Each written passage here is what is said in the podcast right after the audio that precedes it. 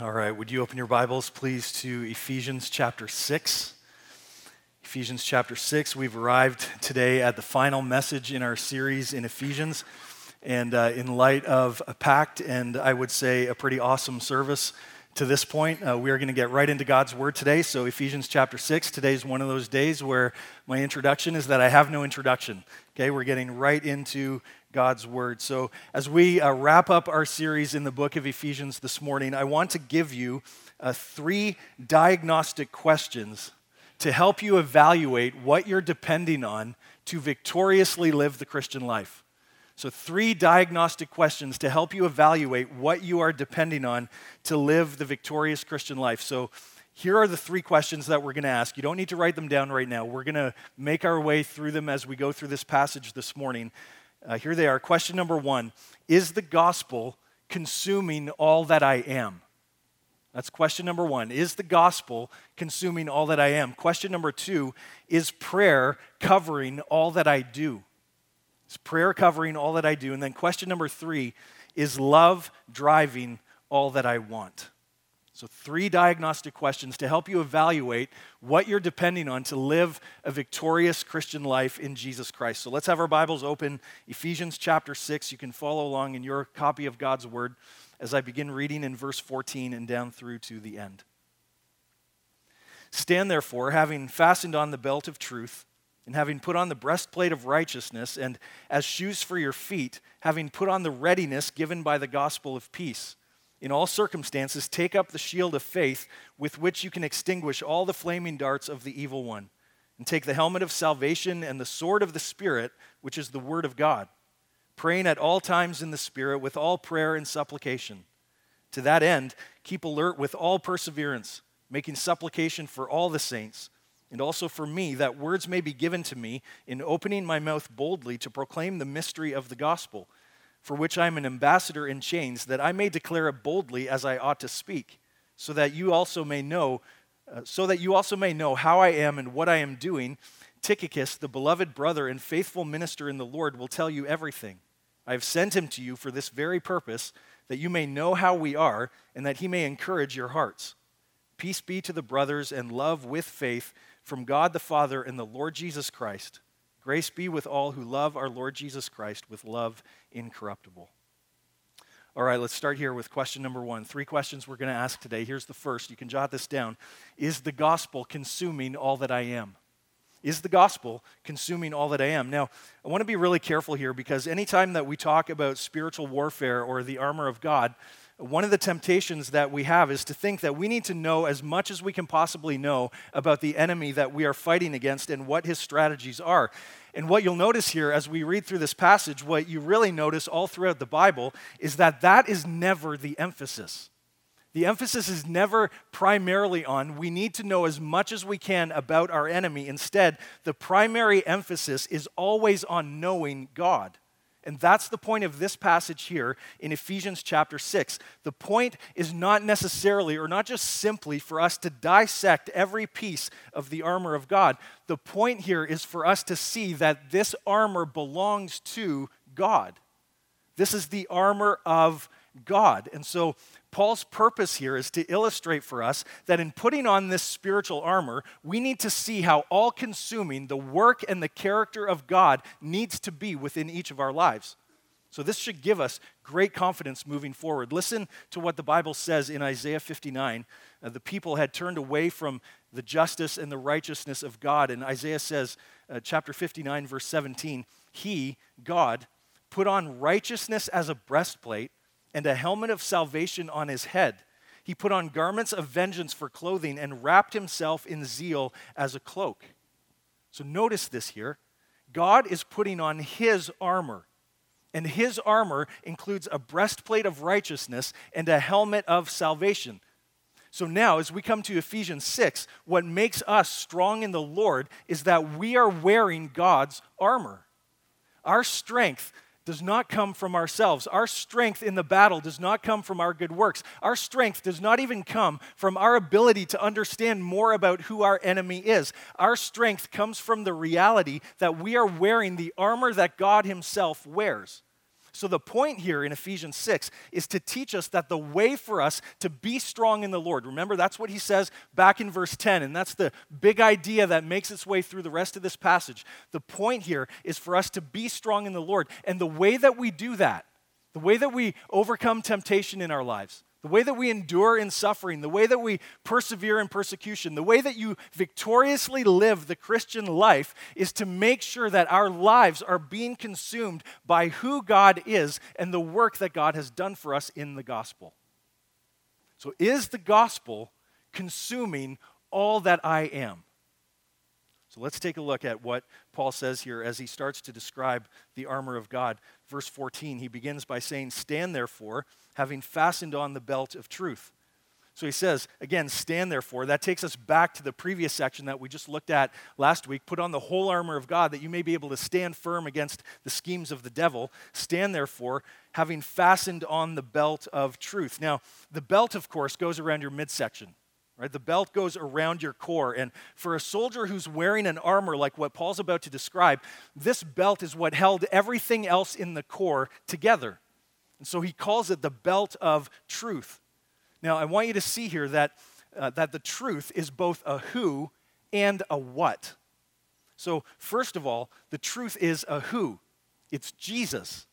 And it's all that Jesus has done to make us right with God. Remember what Jesus says in John chapter fourteen, verse six. He says, "I am the way, the truth, and the life." So uh, the truth is Jesus and everything he's done to make us right with God. So what Paul is saying here is that the essence of your being, the core of your identity, is held together by the reality of what Jesus has done for you.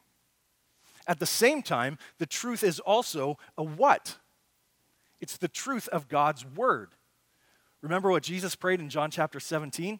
He's praying for himself. He's praying for his disciples. He's praying for all disciples of all time, all believers who would follow him. And, and he says, he prays, "Father, sanctify them by your word. Your word is truth." So the truth is God's word. So we fasten on the belt of truth so that we can live according to all that God has said. So the belt of truth not only holds together who God has made us to be, but the belt of truth also guides the way that we live our life.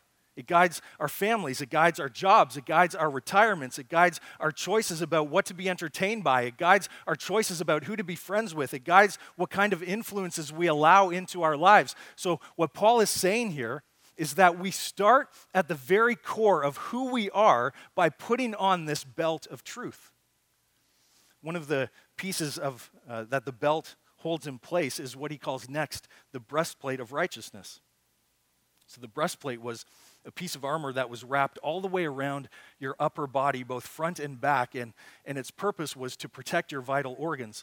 And so Paul says here that we are to wrap ourselves completely in righteousness. It's the breastplate of righteousness, not only wrapping ourselves completely in the righteousness of Christ that has been given to us, but primarily wrapping ourselves in a commitment to live rightly. You say, well, where do you get that? And well, that's actually the way that Paul has used this word right or righteousness through the letter to the Ephesians. He's talking primarily about our commitment to walking in obedience to God. And so what he's saying here is wrap yourself completely in a commitment to obey God in every part of your life. So notice this, because this is really, really important when we come to talk about spiritual warfare. One of the most powerful ways that you can fight against the attacks of the enemy is to live according to your identity. Your commitment to obeying God in every part of your life is a major part of what drives the enemy away in the battle. That's how we win the battle. So not only does this help win the battle in our life, but then he gives us another piece of the armor that helps us fight the battle alongside the people around us. Verse fifteen, he goes on, he says, "The shoes that provide the readiness given by the gospel of peace." Now, a soldier's uh, shoes in the battle were absolutely critical. Um, if the soldier wasn't able to get a firm grip on the battleground, the firm grip on the ground that he's standing on, it could very well cost him his life. And so, on the one hand, uh, the shoes of the gospel of peace help us stand firm on the solid ground that we have peace with God through faith in Christ. But on the other hand, the shoes also equip us with a readiness to tell others about the gospel that has saved us and that it's the same gospel that can save them. That for all of the other religions in the world that offer no eternal stability, that they too can stand on the solid ground of knowing that they are at peace with God if they will trust in Christ. So, so get this. I, I just came to this realization this week as I was preparing for this, studying through this. This is absolutely amazing to me. As God's children, we have a message of peace in the middle of warfare. Isn't that awesome? Like, there's this spiritual battle that's raging around us right now. We talked about this last week, right? That there's so much going on around us. Some that we see, much of it that we don't see, much of it that we don't understand, so much of it that we don't even know about. And yet, the reality is there's this battle that's going on all around us right now. And even now, at this moment, as God's children, saved by the grace of God through faith in Jesus Christ, we have the message of peace in the middle of the battle. So we have this message that needs to be delivered to people all around us to tell them that right now, at this moment, we are in a real battle with a real enemy that has eternal consequences. But one day, the war will come to an end. And if they repent and believe in Christ, they too can have the assurance of peace with God. They can stand on that ground. And aren't you thankful? That's the ground that we stand on right now in the midst of the battle. Like, it doesn't matter what you're going through right now. It doesn't matter how hard it is. It doesn't matter how difficult it is. Like, right now, as a follower of Jesus, as a child of God, you stand on the firm ground of the gospel, the firm ground of the finished work of Jesus in your life. Which brings us then to the fourth piece of the armor, verse sixteen. It's the shield of faith. And the shield of faith extinguishes all the flaming darts of the evil one. Now, if we're allowed to have favorite pieces of the armor, this one might be mine, okay? Called it, okay? This one, this one's mine, because the shield of faith says that it doesn't matter what Satan fires at you, that if you are using the shield of faith, then you win. Notice what he says here, verse sixteen. He says, in all circumstances. And then later in verse sixteen, he says, you can extinguish all the flaming darts of the evil one. So in all circumstances, all the flaming darts of the evil one that are fired at you. In other words, the shield of faith protects you against everything the devil throws at you. So the shield was about the size of a small door. So it's it's not that circular shield, you know, that you strap to the front of your arm. Don't think like Captain America. It's not that kind of shield, okay?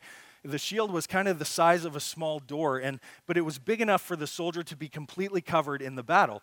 And the enemy would shoot arrows across the battlefield. But before the enemy shot the arrows, they would wrap them in a cloth, and they would light the cloth on fire, and then they would shoot the arrow across the battlefield so that whatever it landed on that was flammable, it would instantly go up in flames. The thing was, the shield was like pieces of wood that were pressed together and then covered in leather that was soaked in liquid, so that when the enemy would send his fiery darts across the battlefield and that dart would hit the shield, it would instantly be extinguished when it hit the shield. That's the picture of what's happening right here. Satan, in the middle of this spiritual battle, is sending these flaming darts across the battlefield, these darts of unbelief and fear and worry and doubt and anger and false guilt and lust and greed and selfishness and bitterness and gossip. Like all these things that Paul's been talking about through the course of Ephesians, right? He's just sending these flaming darts all across the battlefield nonstop. And the only way for us to overcome these flaming darts is not by trying to outmaneuver the enemy.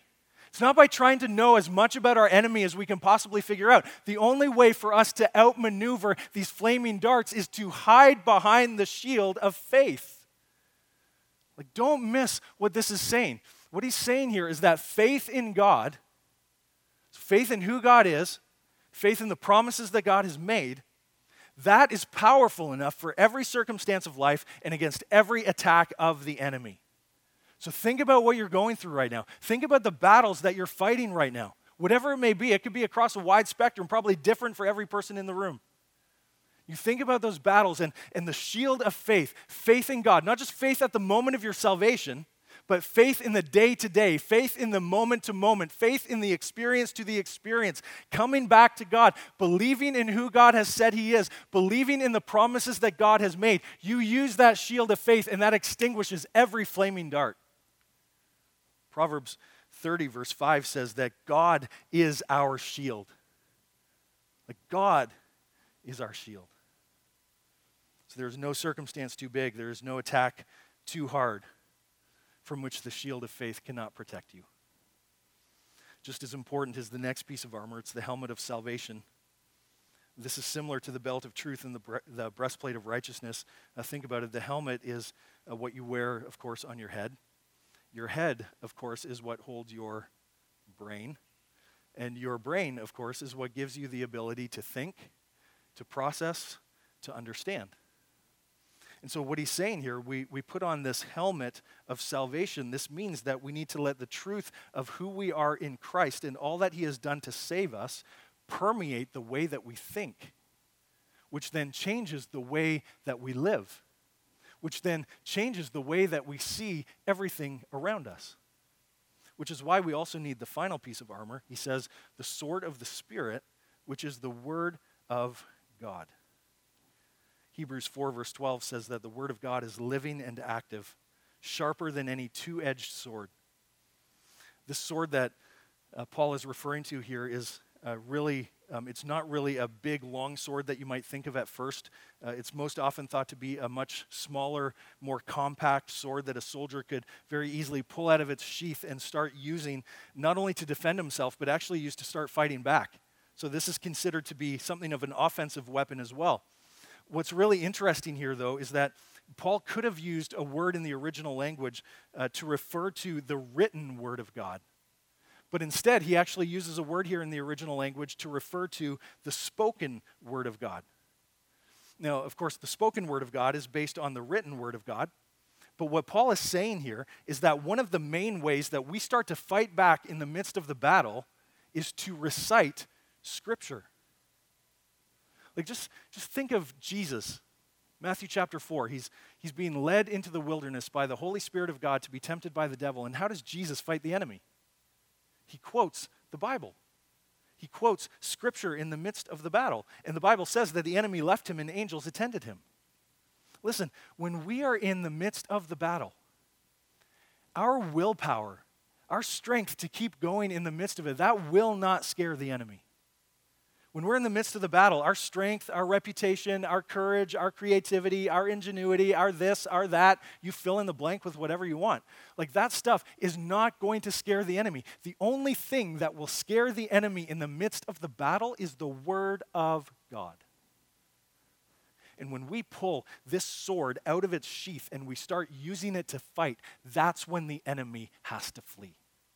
Now, my question is this. What makes this word so powerful? What makes this word so strong that in the midst of a battle, it can do that? Listen, it's powerful. Notice how Paul describes it here.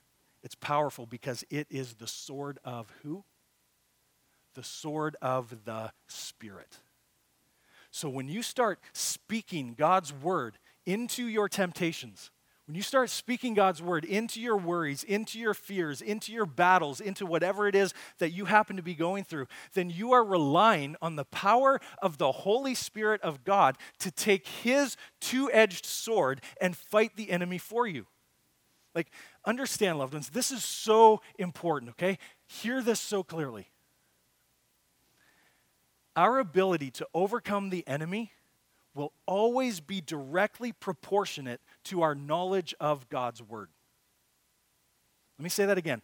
Our ability to overcome the enemy will always be directly proportionate to our knowledge of God's word. You want to live a victorious Christian life? You got to know God's word. Like, you got to know what God has said. You got to know what God has said about who he is. You got to know what God has said about who you are. You got to know what God has said that he has done for you in the gospel of Jesus Christ, in his atoning death in your place and for your sins. You got to know how to fight this battle. You got to know the promises that you can stand on. Our ability to overcome the enemy in the midst of the battle will always be directly proportionate to our knowledge of God's word. You want to win, you got to know the word. Here's, listen, here's what all of this comes down to. Putting on the armor of God is basically wrapping your entire life in the gospel. It's wrapping your entire life in the work that God has done for us in Jesus Christ. So that means then that our victory comes not from knowing who we fight. Our victory comes from knowing who fights for us. See, this is why a preoccupation with the devil or with demons or with spiritual warfare or with everything else consumed and related to these things, that's not a good idea. Like, that's not spiritually healthy to be consumed and, and by all of those things. It's all you think about. It's all you talk about. It's all you read about. It's all you watch on YouTube. It's all you do. Like, you just think about that. Because the way that we fight Satan is by covering who we are and all that we do with the truth of the gospel. You want to know what the armor is? The armor is our commitment to living in obedience to God. It's a commitment to holiness. It's a commitment to living out your identity in Christ by the power that God Himself gives us. That's how we fight the enemy. So the first question we need to ask as we evaluate what you're depending on to live victoriously in Christ is the gospel consuming all that I am? Here's question number two. Is prayer covering all that I do?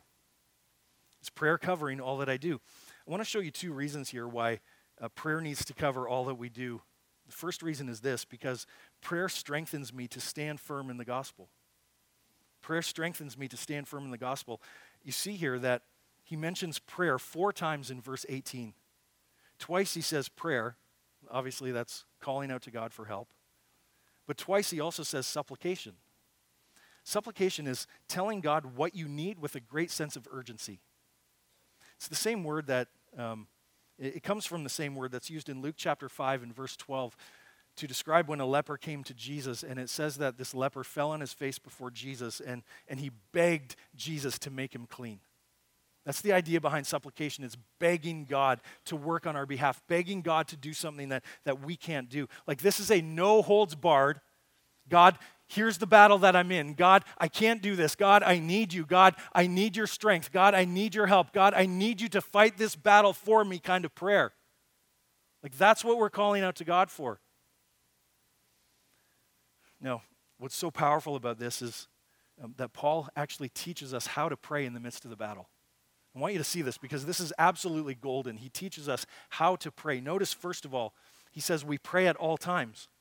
Verse eighteen, he says, praying at all times in the Spirit.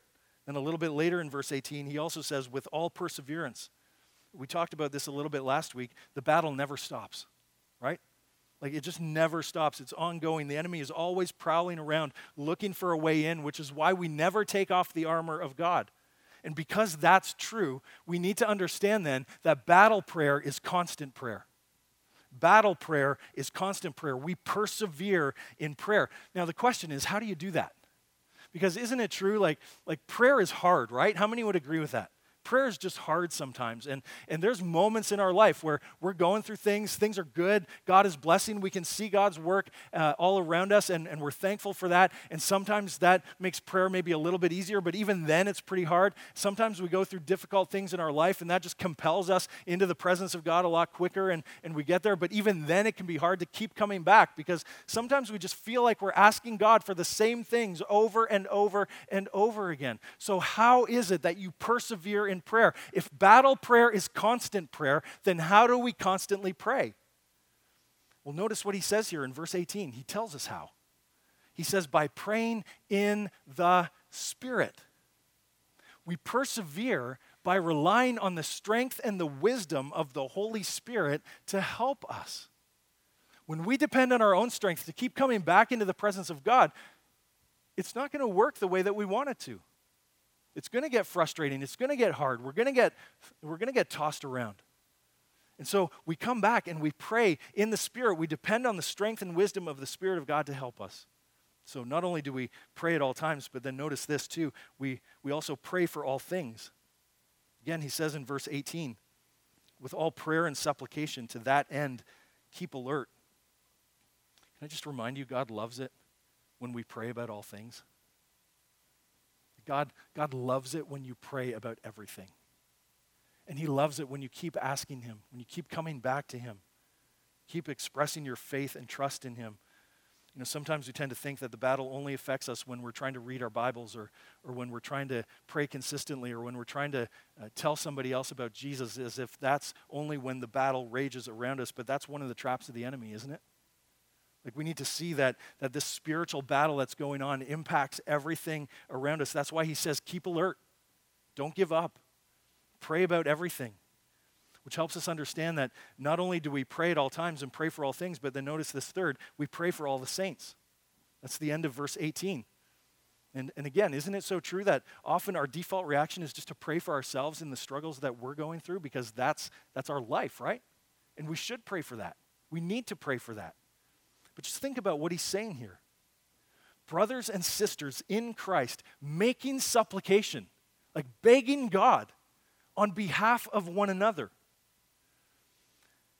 Think of a brother in Christ who's part of one of our sister churches. He's on staff at Harvest Muskoka. His name is Matt King, and uh, he's been going through a battle of monumental proportions in his own life right now. Uh, a few weeks ago, he's getting up and uh, getting ready for church one morning. He wasn't feeling that great, and it wasn't long uh, that morning before he lost complete control of his body. He couldn't speak, couldn't do anything. He was immediately rushed to the hospital. He was then airlifted to Toronto and hooked up to a ventilator, hooked up to all sorts of machines. Doctors had no idea. He's he's just laying there. They have no idea why his body is just shutting down on him. Got to the point where they had no clarity, so they had to do a spinal tap, and and so he's still in the hospital. And so that all that happens, and the call goes out from Muskoka not that long ago to pray for Matt and his wife Becky and their young family, and and things were up in the air. Nobody really knew what was going to happen, and so here we are now a little bit later, and uh, by all appearances, Matt is slowly recovering. He's moving in the right direction, even though his doctors still have no idea what's going on.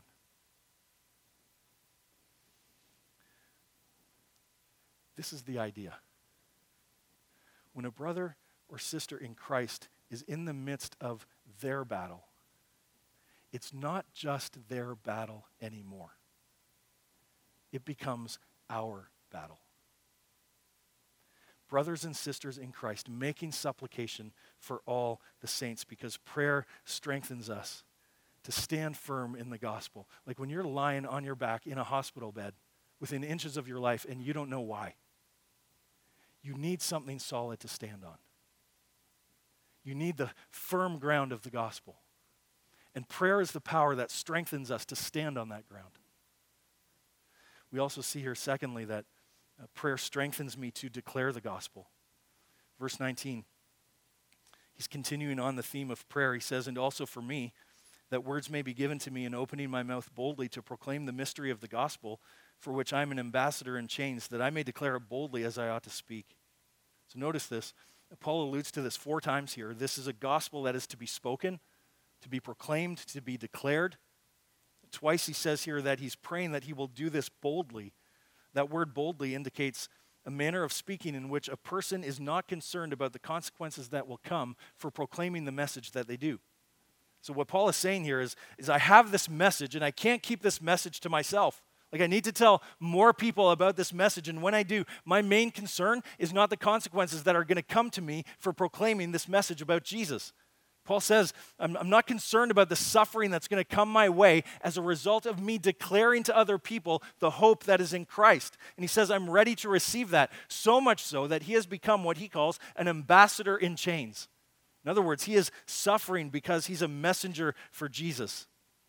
God's people declaring the gospel is not something the enemy wants, because that's how the enemy loses ground. And so when you tell the gospel to a friend, or when you speak the gospel into the life of a brother or sister in Christ to help them walk in obedience, like, like just think for a second of all the conversations that happen even just here on a weekend after a service. Like, you're standing here maybe after the service is over and you're talking to somebody else about, about what you're going through in your life, and, and that person is speaking back to you the truth of the gospel, the truth of the promises of God, and, and encouraging you to trust in the Lord with all your heart. Lean not on your own understanding, but in all your ways acknowledge him and he will make your path straight. Like, you're speaking the truth of God's word into one another's life, or, or you're standing there and, and someone else is telling you their thing and you're speaking that truth into their life. Like, when that happens, we need to understand that the enemy is committed to fighting back. which means that sometimes the battle will take us to places that are hard. They will take us to places that are uncomfortable, similar to the chains that Paul was wearing as he writes this. Like, understand, loved ones, when you experience consequences or when you endure hardship because you have shared the gospel in love and with boldness, that is not always an indication that you have done something wrong. Like, sometimes we have this mindset, don't we, that, that when we start to get pushback for telling somebody else about the gospel, that, that maybe then we need to pull back, or we need to lighten up, or we need to, to be quiet for a little bit and, and maybe not say anything for a while. But understand, listen, we need to realign our expectations, right? We need to, we need to put our expectations in the place where God's word tells us to put them. Listen, just because you're going through some hardship doesn't necessarily mean that you're doing something wrong. In fact, it probably means that you're doing something very right. So we continue to share the gospel boldly, realizing that there may be consequences. There probably will be consequences that come when we do of some kind. And what I find so compelling here is that when Paul asks the believers to pray for him, he's not asking for them to pray for his freedom from his chains. He's asking them to pray for the freedom of the gospel to keep advancing. Like he says, pray for, pray not for freedom from persecution, pray for freedom for proclamation. So the question then, is it wrong for us to pray for freedom from the persecution? Well, no, of course not. We should pray for that. There's nothing wrong with praying for that. But the believer who understands that we are in wartime will pray alongside of that, perhaps even pray before that and pray, God, please use this hardship. God, please use these chains that I'm experiencing right now. Use this difficulty that I'm going through right now as a direct result of proclaiming the gospel to these people. And God, use these chains as a way to open more doors for the gospel to keep advancing through me. Prayer is the power that strengthens us to declare the gospel, even in spite of the consequences that may come. John Piper said it like this. I've shared the first part of this quote with you before. Here's the greater context behind it. He says, "We cannot know what prayer is for until we know that life is war." Life is war. It's not all it is, but it is certainly that. Our weakness in prayer is owing largely to our neglect of this truth. Prayer is primarily a wartime walkie-talkie for the mission of the church as it advances against the powers of darkness and unbelief. It is not surprising that prayer malfunctions when we try to make it a domestic intercom to call upstairs for more comforts in the den. God has given us prayer as a wartime walkie-talkie so that we can call headquarters for anything and everything we need as the kingdom of Christ advances in the world. Three questions.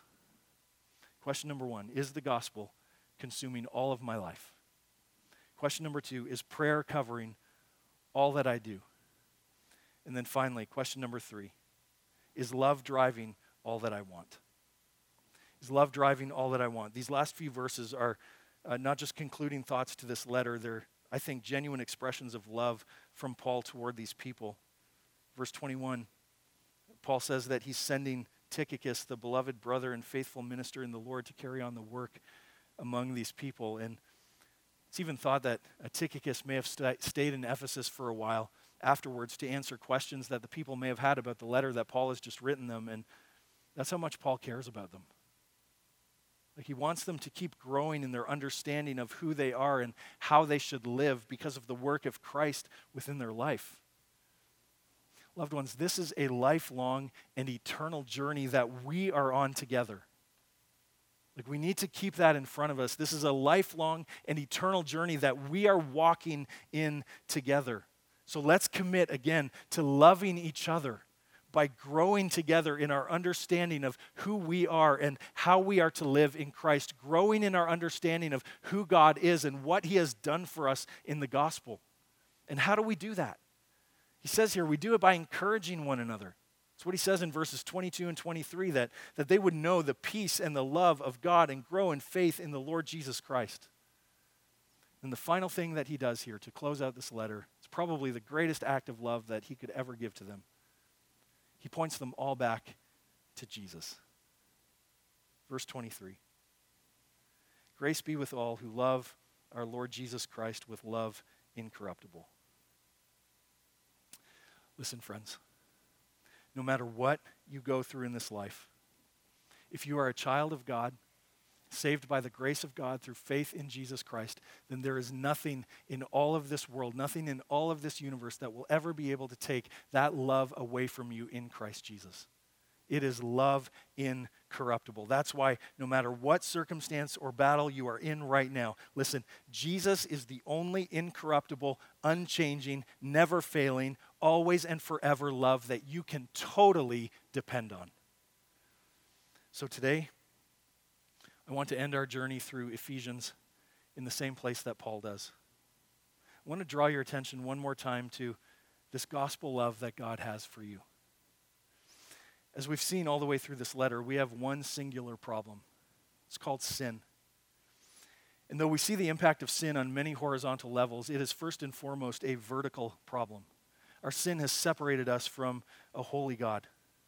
As Paul says in chapter two, we were dead in our trespasses and sins, following the course of this world, following the prince of the power of the air. He says we were living according to the passions of our flesh and carrying out the desires of our bodies and minds, and we were utterly and rightfully destined for the holy and just wrath of God. But God.